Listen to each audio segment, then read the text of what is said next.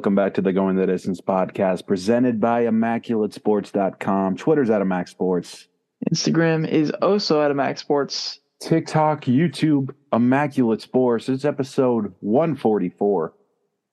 Recording this on Monday night. Nuggets just won the finals. Uh, oh, yeah, a little bit of a shorter one this week. The usual MLB stuff. We'll get into that. And then second half, NBA Finals, more in depth. Again, Jokic MVP. store performance. Probably won't see anything like that for a while, or if ever. But yeah, let's get into it. Yeah, it's a bit of a weird start time for me and Skylar. We're both busy with work these next couple of days, so a little 8:30 p.m. start time, probably the latest we've ever started a show, but maybe the earliest in the week that we've ever started a show because I don't Yeah. think we've ever done an episode on Monday. Uh, but there's a first for everything. So uh, let's get that started with the opener. And my opener is going to be two things. It's going to be Elly De La Cruz, who is going ham in his first week at the big leagues. He had an 0 for 5 today for the Reds. Uh, but besides that, he has been absolutely amazing. And I'm not going to hop into any, you know, home run, RBI stats, nothing like that. I just want to go over some numbers with you. Elly De La Cruz in his first week of MLB baseball has the two hardest hit balls by any Red this year. He has the six fastest sprint times of any Reds player this year, and he has the hardest ball thrown across the diamond this year for the Reds as well too. Uh, we said Statcast darling for this guy last week. Yeah. He's a Statcast god. That's what he is. It's not just darling. He is the poster boy for Statcast. And then the other opener that I have, let's talk about the A's, man. Winners of five in a row, first five game win streak. Technically, since the beginning of this year, when the A's won opening day with the last four games of 2022, that's technically a five game win streak. Hmm. Uh, but if you want to be real technical about it and just five consecutive games, not over that year break, then uh, we go back to 2021 when the A's were competitive throughout the entire season. So, good five game stretch for the A's right now. Currently winning four to three over the Rays in the top of the seventh right now. We'll see how this ends up turning out. But it's Yeah. good to see the A's are playing well. All right. The best thing I've saw, I've seen over the past week, um, obviously the A's would be at the top, but I, I knew you had them. So, but college baseball, uh, hometown hero Nick Proctor pitching for the South Carolina Gamecocks this weekend. Um, struck out a guy, got two thirds of an inning out of the eighth, but they ended up losing. Gave up a run. It was unfortunate, but uh, it- it's just great to see. You know, he out of all of the friends I have, at least, he, he's gone the farthest. Uh, you know, College World Series wise, and great season for him. Wherever he ends up, good luck. It's just it's cool to see some of these guys are still twirling it. Yeah. College Baseball World Series, those regionals, super regionals that have been going on these past few weeks, been Yeah. super fun to watch. So if uh you're looking to watch some sports and you haven't watched college baseball yet, go venture to that sport because it, it's a lot of fun to watch and it's uh even if you think baseball is boring, it's college baseball is not, especially when it's this far into the season. Absolutely. Let's go ahead and get into where's your head at though, because that's what you guys are all here for. Starting off with player, pitcher, rookie of the week. Last week we didn't do this because we ended up doing uh, player, pitcher, rookie of the month. So all these stats are kind of new to us. Yeah. Who is your? We'll go.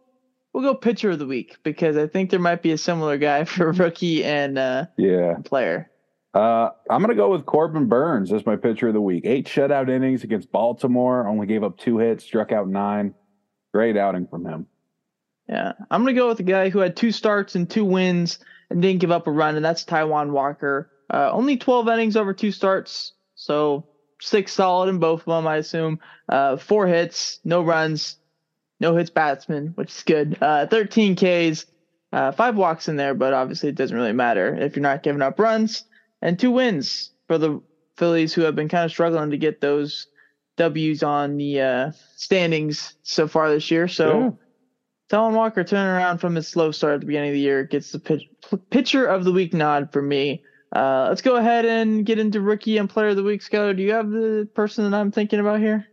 No, I actually have co-winners for Oh. rookie. Okay. Yeah, Corbin Carroll and Gunnar Henderson, co-winners this week, almost identical stats, both over 500 batting average with 10 hits in their 20 plus uh, at bats. Both had three homers, stole a couple bases. It's it was too close for me to pick one, so I got co-winners. That's that's valid. I went with Corbin Carroll solely, and uh, yeah, he's been dominating. He's been probably a top five player in the big leagues now, if you want to look at the full season stats. Uh, and he will be on both of our top left fielder lists that we will get into here in just a minute or so. Your player of the week, Skyler. J Ram. So. Four homers this week, eight ribbies, three of those homers in one game. Glad to see he's back on the right track because uh, we're used to seeing this like every other week from him, and it just hasn't been happening. So good for him. Monster yeah. week. Co players of the week for me, uh, one being Corbin Carroll and his insane week that he had, and then also J Ram for that three homer game. Anytime you see a three homer game, you got to yeah. throw him on the list. So, uh, congrats to Corbin Carroll and J Ram, as both those guys are heating up a lot, especially J Ram because he's been yes not, not sucking in the beginning part of the season, but he hasn't been as good as what we've expected out of him to start the season and the Guardians in general. Uh, but let's go ahead and get into our top 10 left fielders. This is an interesting list because when you look at outfield spots, a lot of guys are able to play, you know, left field and right field, left field, center field, left field, DH, whatever it is. You don't really see a specific guy playing left field every single day, day in, day out. So, how did we determine who's a left fielder and who's not? we did it based off of what MLB.com specifically has. So you won't be seeing Yordan Alvarez on here. You won't be seeing Eloy Jimenez. You won't be seeing Brent Rooker. Uh, those guys DH. Yeah, those guys DH or play right field, whatever MLB.com has about them. Uh, you'll see those guys eventually on a list, I assume, at some point once we get to those other positions. But uh, so you know, if you don't see Yordan, you know, don't scream at us because he's not technically a left fielder according to MLB.com. But without further ado, let's get into the list. Starting off with some honorable mentions, Skyler. Do you have anybody you want to talk about here? Yeah, there's three guys I wanted to mention here. A couple guys who probably will be back on this list at some point, just off to slower starts than usual. Ian Happ, Steven Kwan, great on base guys. And also Bryan De La Cruz of the Marlins, a guy I picked to be a surprise, you know, rising star this season. And I had him at the 10 spot until I found my real number 10s power numbers this season, mm-hmm. and we'll get into that. Okay. Yeah, I uh I have four honorable, honorable mentions I want to talk about. Uh, first of which is Jake Fraley, who's a really fun guy to watch play. Mm-hmm. I think is getting better and better, just like everybody on that uh, Cincinnati Reds team. High walk rate, strikeout rate's getting lower and lower each season. Uh, plays decent defense as well too, uh, and, and bats well at the top of the order when he's playing for Cincinnati. Next guy, Steven Kwan. He's been absolutely feeble this year. Uh, but he was amazing last year, and he's probably the best defensive left fielder there is in the game right now. So Steven Kwan cracks the list. Uh, but defense doesn't have a ton of value here because it is the position of, le- of left field, and you need to be raking yeah. uh, for the main thing there. Uh, next one is Christian Yelich, who has been, you know, slightly above average for three years now at this point, but it seems like he's doing worse because we're we were so used to him being, you know, MVP level type dude for a couple of years over there in Milwaukee. So he's still good, just not nearly as good as what he once was. Last guy, I guess last two guys are two former top prospects who have been going ham this year, but we'll see if they can keep it up through the entire season. That's Jake Bauers and Mickey Moniak, uh, who respect were busts coming into the season. Yeah. Uh, right now, you know, they're playing well for their respective teams. Obviously, it's very early for them. They don't even have that, you know, full sample size of, you know, over 100 at bats or anything like that. So just wanted to mention those two dudes who probably won't ever be mentioned again on these lists unless they keep it up for the rest of their career. Uh, but yeah, let's get into number 10. All right. Number 10, I got Kyle Schwarber. And it's kind of a, a, complete flip on what we were just talking about in our honorable mentions because this guy doesn't play a great left field. This guy doesn't get on base as well as most at his position, but he he just rakes. He hits moonshots, 17 homers this year, and that's enough for me because uh, we were just talking about this. I Kyle Schwarber was great in the playoffs, even though he had a low average. He had some clutch hits, and that's all you need, at least for me, to be in the top 10 at the position. Number 10 for me is going to be Jarred Kelenic, uh, who is off to a insane start to the season and has since cooled down quite a bit, but it's still, you know, hanging around that 800 OPS mark. Uh, the reason why I have him so low on this list and not, you know, up at the seven, eight, nine spot even uh, is because his his strikeout rate and his walk rate. I mean, 8.5 walk isn't terrible, but the 32.5 strikeout rate is something that is abysmal. And when you look at his swing, you understand it because there's a lot of moving parts in his swing, and he keeps his hands really low uh, when he loads, and then from there he can sometimes be quite a bit late on the ball. Uh, so the strikeout rate makes sense of what he's doing, and I think he's okay with it too, considering what his career trajectory was going into the season and where it is now. Mm. Uh, but Kelenic comes in at the number 10 spot on my top 10 left fielders list. On to number nine. Number nine, I got Masataka Yoshida from the Red Sox. Uh, first season in MLB, coming over from Japan, and another guy who just flat out rakes. I, he's around 300 this season, if not over right now. I don't remember last time I checked, but um, he's great. And again, it obviously has room to grow on this list too, because there are some guys on here who obviously aren't having as good of a season, and I'll get into that. But for now, Yoshida number nine. Number nine for me is going to be where I slot Ian Happ. Uh, and before I really get into a lot of the guys in this list, I'm primarily just going off of numbers this year because yeah. I think last year was a very inconsistent season for a lot of these guys when you look at the names on this list, especially the guys at the top of the list. And it also gets a little bit finicky with the guys playing left field last year because that stuff kind of changes year to year as well too. Uh, so with the you know, list changing so much, much I wanted to base it more primarily off of this year. Ian Happ usually would probably be a guy up towards six or seven on this list, but with this season, he's been down a little bit. Still a great player, uh, walking a ton at 16.5%, which is second among qualified left fielders. Strikeout rate 24.1 is, you know, okay to go with if you have that such high of a walk rate. Uh, dude's a solid all around player. Switch hitter, of course, as well too is something you got to point out. Uh, and kind of been manning that left field spot for the Cubs now for five to six years at this point. It feels like. On to number eight. Number eight, I got Austin Hays of Baltimore. Uh, you know, a guy who you don't really think about a lot when you're talking about outfield rankings, but he's quietly been one of the best hitters in the American League over the past year and a half. Similar with when we were talking about the third basemen you know, some guys just stick around, and he is. He's still hitting 300. He's having a great season. Top 10 for sure. Yeah. I'm surprised you didn't put this guy on your list because you absolutely love him. And when you said honorable mention, I was absolutely shocked to hear it. Bryan De La Cruz, number eight. He's honorable mention. Oh, so oh, I thought you meant that I didn't mention him at all. Yeah, yeah, oh, yeah. He yeah. he was almost ten. He's eleven for me. I was shocked. Uh, Bryan De La Cruz comes in at number eight for me he's been on an absolute tear over his past month. He's one of those dudes who I feel like there's actually quite a few guys like this in the Marlins lineup who are either insanely hot or insanely cold. and he is exactly one of those dudes. Uh, has a ton of power when he's barreling the ball ball up, but he also strikes out over 25% of the time, which is just not a great stat to have.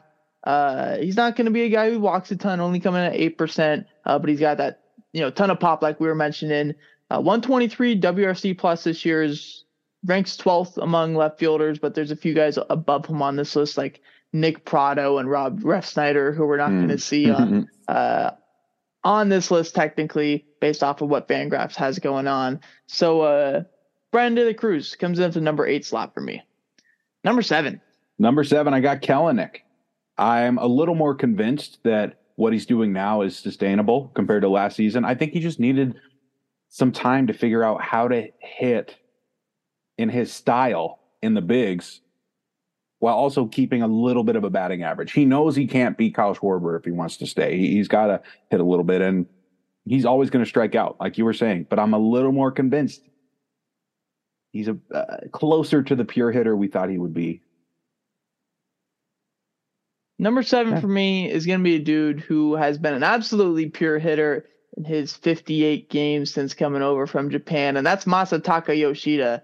Uh, a 10% strikeout rate is, I think, the lowest as far as any of these dudes. And when you look at a dude, I, I know, you know, Japan and the MLB have gotten increasingly closer when it comes to talent level. But when you come to the MLB and you strike out 10% of the time in your first season, that's something you got to be talking about. And he's hitting 300 while doing it too. And it's only going to get better considering how bad the first few weeks of his season were uh, when he was hitting like one 150 for the Red Sox until he went crazy in Milwaukee, hit a couple homers in one inning, I think, and then uh, took off mm-hmm. from there. So Masataka Yoshida comes in at number seven. He would be higher on this list for me, but this motherfucker can't field for shit. So uh, uh, ceiling of uh-huh. I'd say four or five when when I look at the guys on this list, but uh, still definitely got to mention the 29 year old rookie Masataka Yoshida has been going ham for the Red Sox. Yeah. Number six. I got Gurriel of the Diamondbacks at number six. Uh, just destroying the ball this year. Your classic corner outfielder, where he hasn't been walking very much, but the OPS is still third for left fielders. Um, great trade for them. Varsho not doing much um, over in Toronto. He's not on our list playing left field. So, man, good for Arizona. You know, I, I was wrong. They look really good. Yeah, that trade that trade's working out pretty well for uh for the Diamondbacks. So yeah. the Varsho's been slowly ticking it up over these last few weeks with a, a bit more power coming in. Uh, number six for me though is going to be where I put Austin Hays. Uh, this dude has grown immensely over the last few years. He uh, has kind of changed who he is as a hitter, even though he's kind of got the same, you know, strikeout walk rate. Mm. He's gotten a lot more power, or not a lot more power. He's gotten a bit less power, I'd say, and became more of a contact hitter uh, while still maintaining a decently hard hit rate, just not on the same. I don't know approach. I would say for him is something that's changed. Hitting over 300 is something that's definitely uh, something we got to note. Uh, BABIP yeah. over 370, so maybe a bit of luck there, but that's you know he's hitting the ball hard in play, uh, which is something you want to see. Strikeout rate at 24%, walk rate down at 6% is pretty rough. But he's also a great fielder when it comes to playing left field, and that's something that, especially in Baltimore, you got to value now with how big that left field is. Yeah, so, uh, absolutely. Uh, Austin Hays comes in at number six. Let's get to the top half of the list, starting it off with number five. I have Christian Yelich still at number five, and it's uh, for a reason you brought up earlier. He has been an above average outfielder, above average player in baseball for the past three or four years now, even after the MVP season. And that's a lot more than the other guys on this list can say. I I still like what Christian Yelich is doing. Obviously, he's not going to win the MVP. He's not going to hit 300 like like our other guys down down the list are, but there's something about him uh, he deserves to be in the top half. He's still a premier player, in my opinion. I think that's a stretch, but uh, respectable. I like okay. Christian Yelich a lot, so I'll, I'll, let you put put him there without much objection. Uh, number five is going to be where I slot Bryan Reynolds of the Pittsburgh Pirates, who has been playing in left field this year with the emergence of Ji-hwan Bae being an amazing fielder in center field. So he's playing in left field after he got that extension. Uh, 122 WRC plus this year is a bit down for Bryan Reynolds, uh, but he's still an amazing hitter nonetheless. 9.4 walk rate, 18.1 K rate are both in, I'd say, right around average slots for for both those both those statistics. In 280, slugging percentage at 474. It's an all around great player. We know he's kind of got that five tool ability about him too, and now he's locked up in Pittsburgh for a team that is going to get better and better as the years go by and other guys continue to get healthy as Henry Davis and Nick Gonzales mm-hmm. continue to progress up the ladder in the minor leagues. Number four. Number four is where I got Bryan Reynolds. And uh, I I just think that he's he's playing a little bit below that new contract. But I also think it's okay because Pittsburgh didn't really have a, a set year they wanted to start winning, and now they do because they're starting to lock guys up. This is big. He's obviously not gonna, you know, slump forever, and it's not like he's even slumping. He's having a great year. He's the fourth left fielder. Um, good for him in Pittsburgh. It, it's it's just kind of a perfect fit. Yeah. He's not a Yankee, which is good to yeah. see. Uh, number four, Lourdes Gurriel Jr. is going to be where I put, or who I put at number four. What's kind of crazy about Lourdes Gurriel, he's got that same, you know, peripheral of, you know, striking out, not a lot, but also not walking a ton. He's just hitting the ball a lot harder this year, and he's hitting over 300. He's got more power in the bat, slugging percentage just below 550, WRC plus in at 139. Uh, and like we were talking about earlier, that Varsho trade looks to be panning out perfectly for the Diamondbacks because when you look at it, and what we all thought kind of right as that trade happened is, you know, you're getting Gabriel Moreno for Dalton Varsho, and that seemed to be like the headliner that any probably still is the headliner when you look at career trajectory. But Lourdes Gurriel was kind of just that tossing utility guy that kind of helps fill up holes in the Diamondbacks. He's in third. He's in like right in the middle of order for them. So Lourdes Gurriel Jr. has been amazing. Uh, and it's not too often we see two left fielders in the top four uh, for for from one team. Yeah, that's what's going to happen for the Arizona Diamondbacks. Uh, I'm not sure exactly how that's happening and why they haven't changed one of their positions or whatever, but uh, I don't know. I guess it works. On to number three. Number three, I got Randy Arozarena, Tampa Bay. We're watching them right now against the A's. Um, number two OPS for left fielders. Having the, the 12 homers while keeping 290 batting average is amazing. If there weren't a couple other guys in the American League who were doing things no one's ever done, he'd, he'd have some MVP votes. Just a great season for Randy. He's back. I'm glad he's going to be a staple. It wasn't just, uh, you know, uh, one crazy run. Yeah, uh, I think at this point we've kind of gotten to the. I I mean I guess like I wouldn't be upset if somebody had Bryan Reynolds at three, especially if you're from Pittsburgh or had Yoshida at three if you're yeah. from Boston and you don't really know shit about baseball. But uh, the top three, I'd say Randy, and then the mix of whoever you want to put in what order, Carroll or Soto. Uh, those are our top three. I think you can say that pretty definitively. Definitively, and Randy's my three as well too. He's been amazing this year. 158 WRC plus is just absolutely unreal. His, I know people say you know clutch isn't real.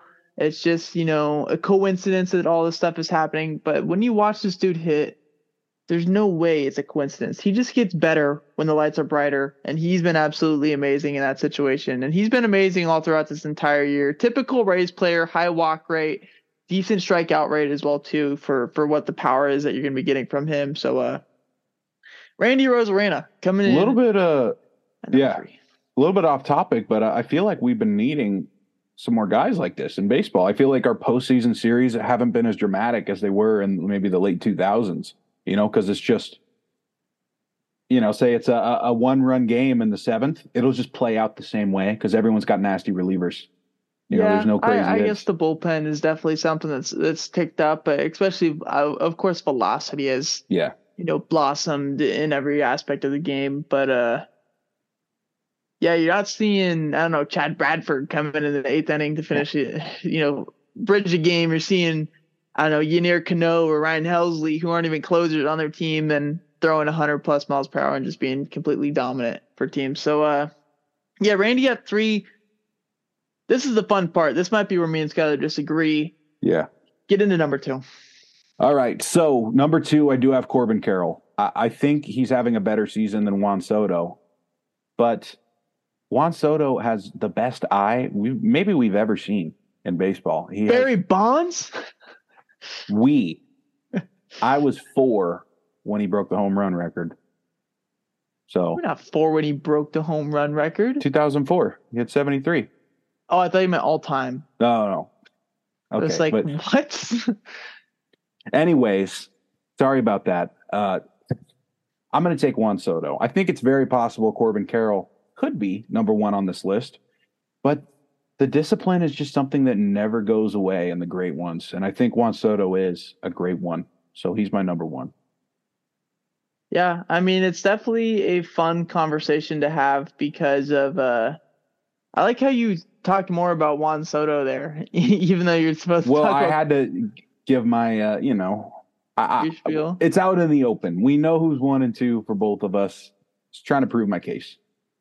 Yeah, that's valid. Uh, we always talk about how young Juan Soto is, and that he's 24 years old and he's been in the big leagues for what five years now at this point, yeah. and he's this generational player, uh, and he is, but he's number two for me. Uh, and his walk rate, you know, strikeout rate is something that is definitely going to be something that's talked about when it goes to the all-time greats. He's walking nearly 20% of the time. Strikeouts have gone up, but that's, you know, we're not going to see a guy Part unless you're Luis Arraez like uh, Tony Gwynn ever again because that's just not possible in today's game.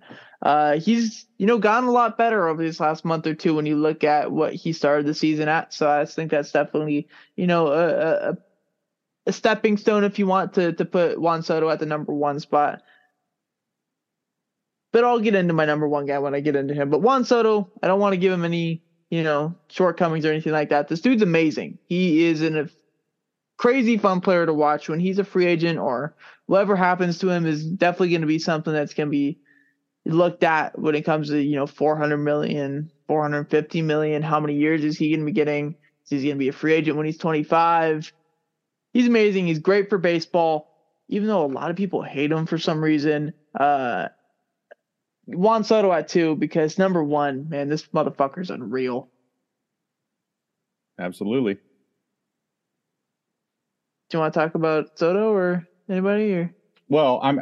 I kind of did my my comment. I thought you would talk about mostly Corbin Carroll, so okay. I wanted to talk about mostly. But okay, uh, let's see. Juan Soto, is great. All right. He's the best uh, best left fielder. Number one for me, it's Corbin Carroll. And I think we're going to get to the point where it may not even be close here in a couple of years because Corbin Carroll is two years younger than Juan Soto. And we always talk about how young Soto is. And Corbin Carroll's a rookie, but this dude is freaking ridiculous. When you look at the last 15 games alone. We'll just look at that real quick. He uh, he's batting you know just under 400, slugging percentage at eight 840, 15 home runs over the last 15 games. Uh, but let's look at the whole season. Why not? Shall we? A 159 WRC plus is 17 points higher than Soto. He has a 3.2 WAR, which is 1.2 higher than Juan Soto. I know the walk rate isn't crazy, but strikes out less than Juan Soto. He uh it's for a better average than Juan Soto. This is true. Slugs the ball way more than Juan Soto. I love that these two dudes are in the in the same division because we're gonna get this conversation for the next few years when it comes to these two these two guys and who's better. But I mean Corbin Carroll, I know his arm strength isn't kind of isn't the best, but when it comes to the other four tools, he is top I don't want to say top 10, but he he's in the top probably 10% when it comes to each of those tools. When obviously speed's number 1 or number 2, power's up there, contact and fielding is up there as well too. Corbin Carroll's going to be ridiculous. Uh, and he's like I said at the beginning, only 22 years old. So uh, just wait when this dude's 24 and we'll see what Juan Soto's doing when did when he's 24 and the season's all said and done. But uh Corbin Carroll might I'd say fuck it. You know, 1200 OPS. I don't know. We'll see. Uh, he's amazing. That's all I got to say. All right. Uh, great talk about Corbin Carroll. Definitely has the potential to be one of the greats. All righty. All star pitchers. We got 30 of them, nine starters and six relievers from each, I was about to say conference, from each league. yeah. Let's start yeah. off with the AL. Uh, I don't really know how exactly you want to order this, so I guess we'll just go guy by guy. We don't have to go super deep into each of them because you know there's gonna be a lot of people. First one, easy one, Shane McClanahan. Yeah, he's probably gonna be my starter for the American League. Yeah. Uh, another guy I have on here, Framber Valdez, really yes, easy sir. as well too. Mm-hmm. Uh, another guy you should also easily have, Nathan Eovaldi. He's been uh-huh. great for the Rangers so far. Uh, next one, seems like he's there every year. That's Gerrit Cole. Absolutely. Uh, next one, Captain Jack Sparrow, Joe Ryan. I did not have a spot for him. We'll get into who made it for me later. Gotcha. Yeah. Uh, next one I have leading the AL and ERA. That's Eduardo Rodriguez. Been amazing for the Tigers so far. Yep. Uh, next one, third in the AL and ERA. That's Sonny Gray, who's been mm-hmm. great for the Twins. Uh, next guy leading the American League in strikeouts. That is Kevin Gausman. And then the last starter I had was Luis Castillo, ace for the Seattle Mariners. So one difference. Skyler, who do you have? Yeah, so I ended up going with Shohei Ohtani over Joe Ryan. I, it was really close. Joe Ryan was one of those guys where if I had another spot, and he's a guy who likely will get in uh, no matter what we say. He's a great pitcher. We're just uh, you know talking about pitchers today, but Shohei Ohtani, I, I think is having just a, as great of a season, and is also a hitter. Yeah, so it's hard for uh, me to skip him.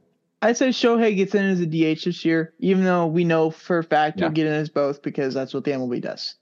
All right, so I guess you know, same six or seven guys. Yeah. Moving on to the relievers in the AL. First one is somebody that you should definitely have, and that's Felix Bautista. Of course, Uh, next one is a dude who has gone 17 for 17 and saved so far this year for the Los Angeles Angels. That's Carlos Estevez. mm-hmm. Probably the biggest uh, riser this year out of yeah, dude will get a card for sure. I'm gonna be the show. Yeah. Next one is a dude who throws, uh, I don't know, 108 or something like that. That's Jhoan Duran of the Minnesota Twins. Actually, uh, didn't have him in here. That's ridiculous. Uh, Emmanuel Clase, who leads the AL in saves, is on my list. Don't have him either.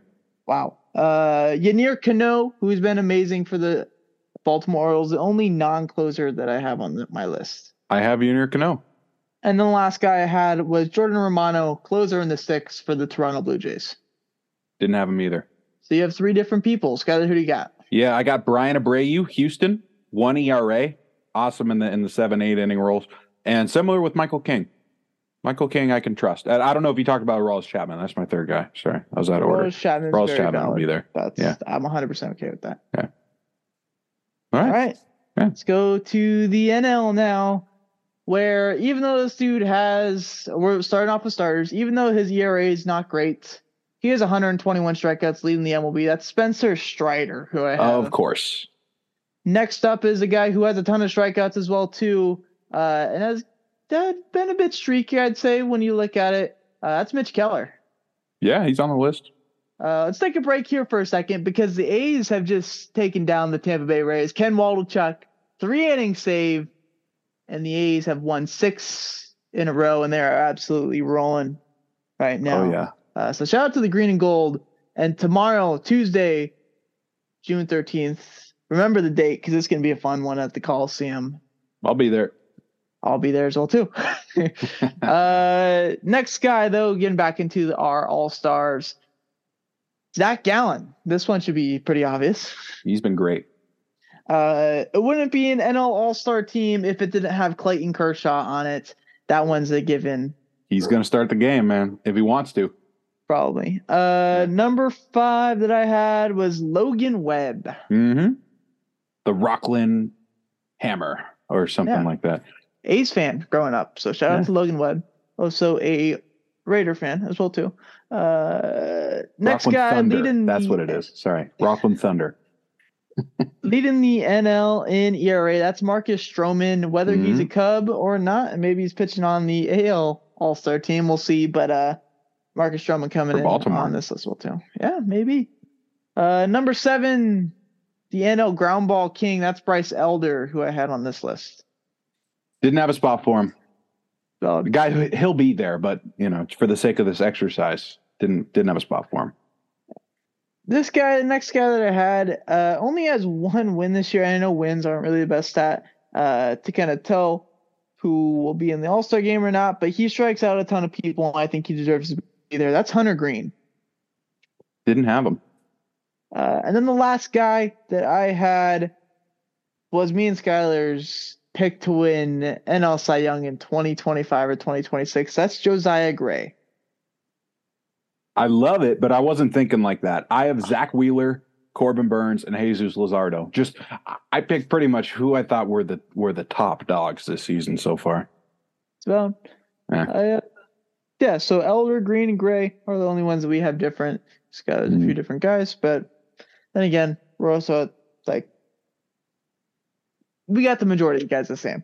Uh, moving on to the NL relievers last segment here. Starting off with perhaps the easiest choice out of any guy right now, Devin Williams. Yeah. Only yeah. up one run in 21 and two thirds innings so far. He's that dude. Uh, next up, the guy that he's set up for, Josh Hader. Absolutely. I think I might have said that wrong. Says that set up for, I don't know. He was the setup man for. Yeah. Uh, next up, not Edwin Diaz, but Alexis Diaz is on this list pretty easy as well. is Too he the perfect and better of the brothers? right now. uh, next one should be pretty easy as well too. That's Camilo Doval, who's been amazing for the Giants so far this year. Uh, last guy, or not the last guy, second to last guy, David Bednar. Also Mhm. should be a pretty much layup here. All five And of those guys shove, by the way.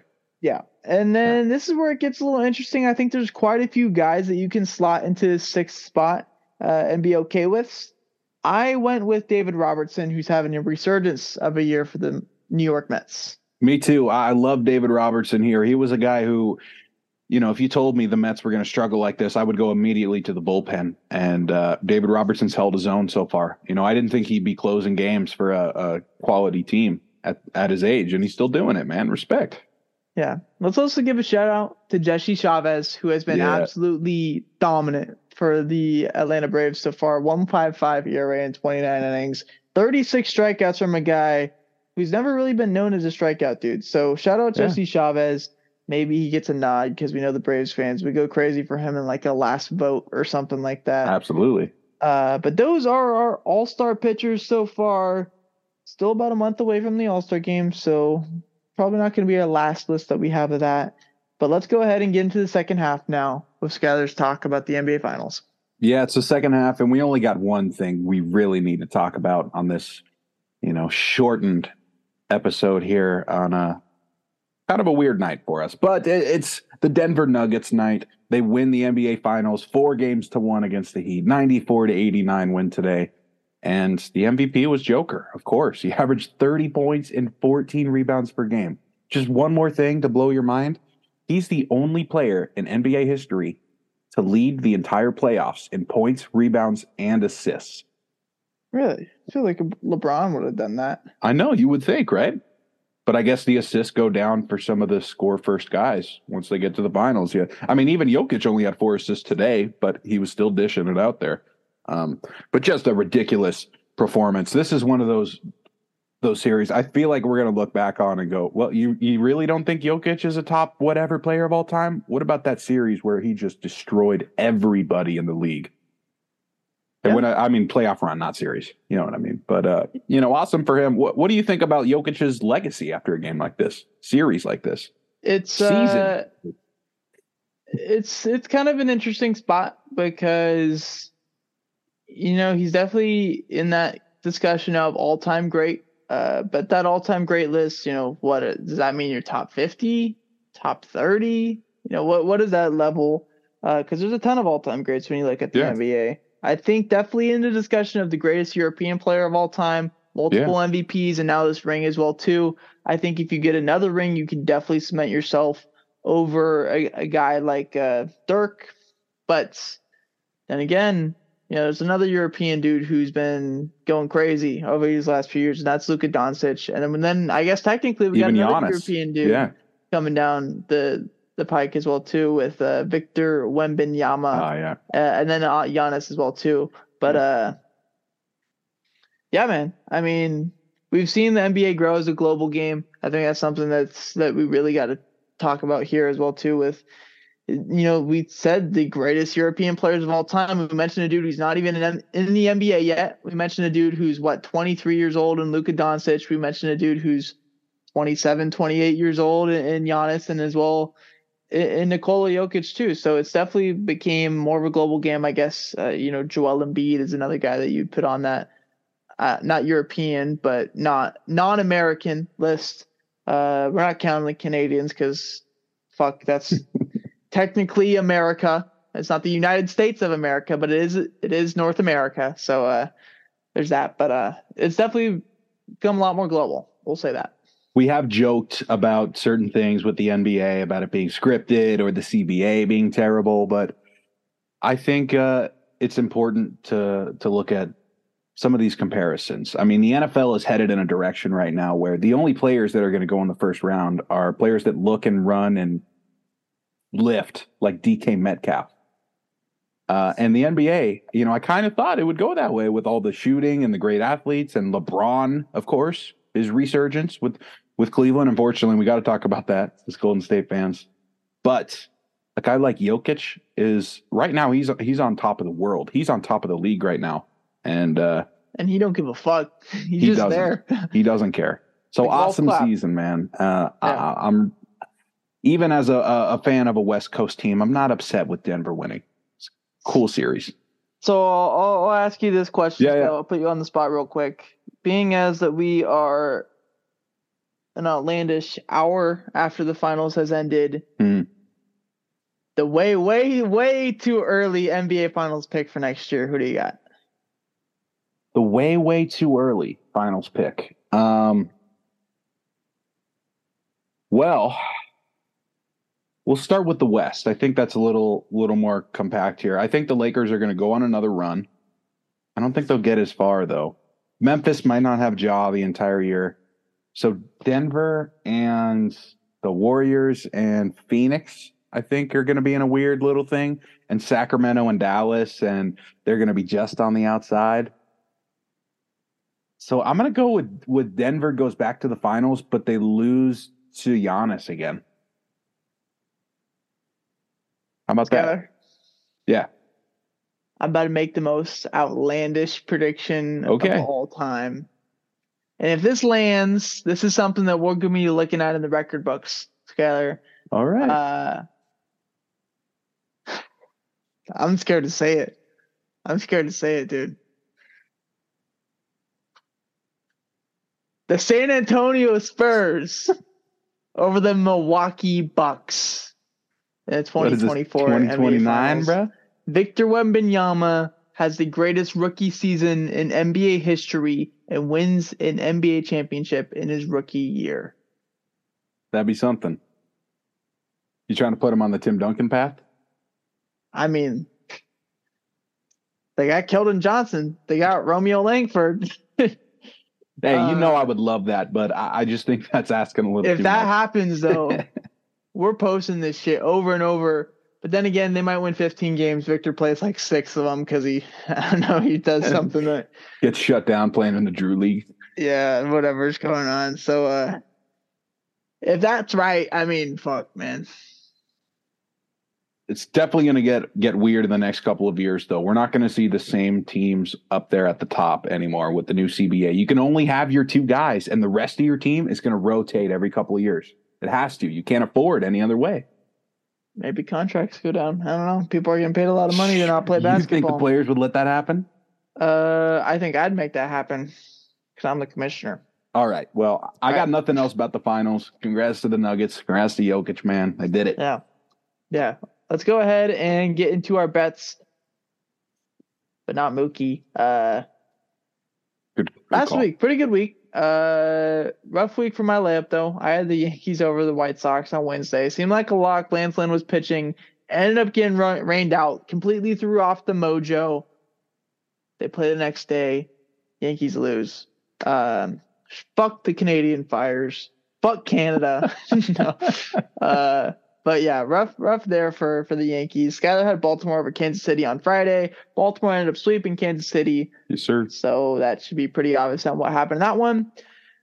This week, I went with the Yankees over the Mets on Wednesday, which is in two days from now, considering that we were recording on Monday night. That's Gerrit Cole versus Justin Verlander. No Judge, no Pete Alonso in this series, so I think it really comes down to pitching with these two teams. And Gerrit Cole's been a lot better than what Justin Verlander's been this year. So give me GC in a battle between the two former teammates. All right. Uh, I'm also going with a little bit of rivalry here. Chicago, the Cubs over the Pirates on Thursday. That's Stroman against Oviedo. I trust Stroman to take down the Pittsburgh lineup. Like we were talking about, they're not struggling per se, but they're they're definitely not hot right now. Pittsburgh. They just lost a bunch of games to the A's. So picking the Cubs. Last week, uh, bold predictions. I guess we'll go back the week before that too, because I did have Miami loses Yeah, yeah. to the Nuggets in five games. Congrats, by the way. And that hit. So Yeah. you know, when it comes to that championship level, when it, whether it's the MLB uh, or the NBA Finals, you know, I kind of got that going on. I'm never gonna let go of that Soler pick, but uh, that was money. last week, Ozuna pick. oh, he's coming around a little bit. Ozuna from the Braves. Uh, last week though, I had Cincinnati over the Dodgers on Wednesday. That was Brandon Williamson's start versus Noah Syndergaard. And Syndergaard was terrible. Williamson was terrible, but the Cincinnati Reds bullpen was amazing. And the Reds ended up winning it off a Will Benson walk-off home run, an absolute electric moment for the Cincinnati Reds. Uh, so that's green for me. Skyler has TCU to the College World Series, finishes in the top six. Explain that for me, Skyler. Yeah. So uh, last week I talked a little bit about my college baseball pick was going to be my bold prediction. TCU to the College World Series. That happened this weekend. Actually, they swept Indiana State, even though they were the higher seed. Awesome. That's the first part of my bet. So I must keep it rolling and say they finish in the top six. And that means they have to win a game against Oral Roberts on Friday. And uh, this just this perfect for my bet. Oral Roberts definitely the the lowest seed in the tournament left available compared to these other powerhouses. And it, you know, it's no disrespect. They have just as you know equal opportunity to win this whole thing. But TCU is hot. They haven't lost a game in a very long time. They've been killing everyone. They finished in the top six. They beat Oral Roberts, and after that, I don't really care. yeah, man. Also, before we get into bold Yeah. prediction, uh, for me, uh, while we were talking about College World Series, shout out to Stanford. Yeah, Just won the Super Regional, head into the College World Series again. Hopefully, we get it done this time because we've had some really rough losses in the College World Series these past few years. Uh, but the boys are back. Drew Bowser, Eddie Park, Brady Montgomery. Let's Troy. fucking do this thing. Uh, get the job done and, uh, you know, get a dub for the Cardinal. yeah. Uh, this week though, bold predictions. Not too often when you're going to get plus odds with Eury Perez on the mound, and that's what they're going to get because they are in Seattle going against up, going up against Luis Castillo. So I'm taking the Miami Marlins. I'm taking the guy who's 20 years old and who has been absolutely dominant in his first six or seven starts in the big leagues. Give me the Marlins, man. They've been playing good baseball. Seems like a fun game. Yeah, man. Tune into that one. I will not be able to tune into that one, unfortunately, because Ah. uh, I'll be working. But uh, maybe I'll have it on my Apple Watch. and I'm watching it there. All right. That's well, gonna do it for episode 144. It's 9:30. So me and Skylar are a bit delusional because that's not podcast time. No. And uh, shout out to the A's. Shout out to the Cardinals. Not the Cardinals. The Cardinal. Uh, I remember you telling me about the commentator that was saying yeah, that. yeah. He would. There was a commentator for for the regionals, uh, Fullerton against Stanford. He would apologize like profusely three, four times in a row about accidentally calling them the Cardinals. I think you're okay, bud. Close enough. Uh, but that's going to do it for episode 144. We'll see you guys in eight days for episode 145. Should be a fun, fun one. We're we're midway through June now, Skyler, so we're getting closer and closer to football. Uh, next week, though, fuck, man. Besides Yeah. the top 10 center fielders, I have no clue what we're going to talk about. Hey, we'll find so- out who didn't show up to mandatory camp. Yeah, we'll figure out who's doing what in the World Baseball Class, not the World Baseball Classic, the College World Series, Mhm. and uh, I guess we'll go from there. All right. Great talking to you, Kyle. Yeah, We'll as see always. you guys next week. Go A's. Yes, sir. Stay hot.